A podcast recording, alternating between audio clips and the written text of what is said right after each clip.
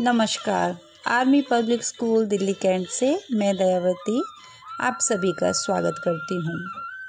आज के इस अंक में हम बाल राम कथा में संकलित पाठ नौ, राम और सुग्रीव पाठ का सारांश समझेंगे।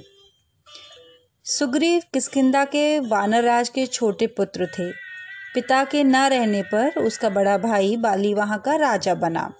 पहले दोनों भाइयों में काफ़ी प्रेम था किंतु राजकाज को लेकर दोनों में काफ़ी मतभेद हो गया और मनमुटाव इतना ज़्यादा बढ़ गया कि बाली सुग्रीव को मार तक देना चाहता था।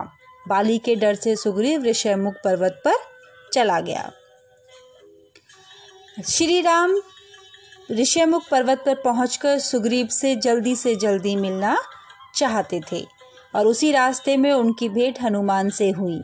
हनुमान उन दोनों भाइयों को प्रणाम करते हुए बोले, मैं सुग्रीव का सेवक हूँ। लक्ष्मण जी ने भी उन्हें अपना परिचय देते हुए और वन में आने का कारण भी बता दिया। राम और सुग्रीव की स्थिति एक जैसी थी। राम अयोध्या से निर्वासित थे और सुग्रीव किसकिंदा से। राम की पत्नी को रावण उठा ले गया था और सुग्रीव की पत्नी को उसके भाई ने छीन लिया। हनुमान राम लक्ष्मण को अपने कंधे पर बैठाकर सुग्रीव के पास ले गए।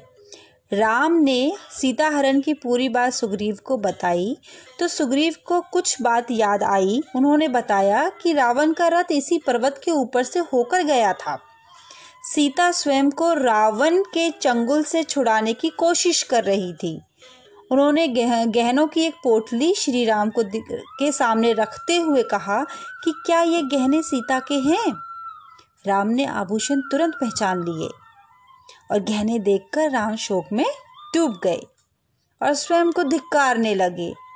सुग्रीव ने उस समय उन्हें सांत्वना दी कि सीता अवश्य मिल जाएगी मैं हर तरह से आपकी पूरी सहायता करूँगा।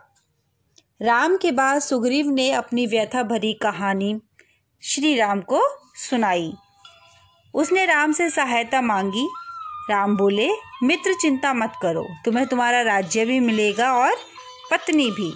किंतु सुग्रीव को उनकी बातों पर विश्वास नहीं हो रहा था, क्योंकि श्री राम देखने में बड़े ही सुकुमार थे और बाली एक महाबलशाली था। उसे हराना आसान नहीं था।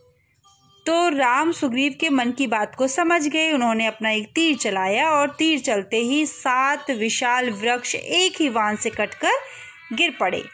यह देखकर सुग्रीव ने राम के सामने हाथ जोड़ लिए। राम ने सुग्रीव से बाली को ललकारने के लिए कहा। योजना बनाकर सभी किसकिंदा पहुँच गए। राम, लक्ष्मण और हनुमान पेट, पेड़ की ओट में छिप गए। सुग्रीव ने श्री राम की शक्ति लेकर बाली को ललकारा और बाली क्रोध में गरजते हुए बाहर निकला। भीषण युद्ध हुआ दोनों के बीच और युद्ध में लग रहा था कि बाली सुग्रीव को मार देगा। दूसरी तरफ़ श्री राम धनुष बाण लेकर तैयार खड़े हुए थे, किंतु बाण नहीं चला पा रहे थे क्योंकि दोनों भाइयों का चेहरा काफ़ी मिलता जुलता था। समझ में नहीं आ रहा था श्री राम को कि बाली कौन सा है और सुग्रीव कौन सा है। और यही कारण उन्होंने सुग्रीव को भी बताया। लक्ष्मण जी ने सुग्रीव को समझा बुझाकर एक और युद्ध के लिए तैयार कर लिया और किसकिंदा पहुंचकर उसने बाली को पुनः चुनौती दे दी। उस समय बाली अंतपुर में अपनी पत्नी तारा के साथ था।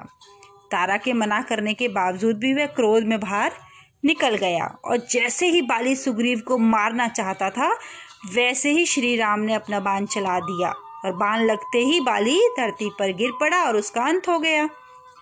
बाली के अंत होते ही सुग्रीव को राजगद्दी मिल गई और राम की सलाह पर बाली के पुत्र अंगद को युवराज बना दिया गया।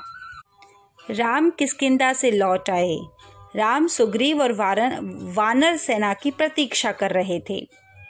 तब तक पंद्रह दिन और बीत गए थे। इधर राम की, चिंता काफ़ी बढ़ गई थी और राम को चिंतित देखकर लक्ष्मण किसकिंदा चले गए।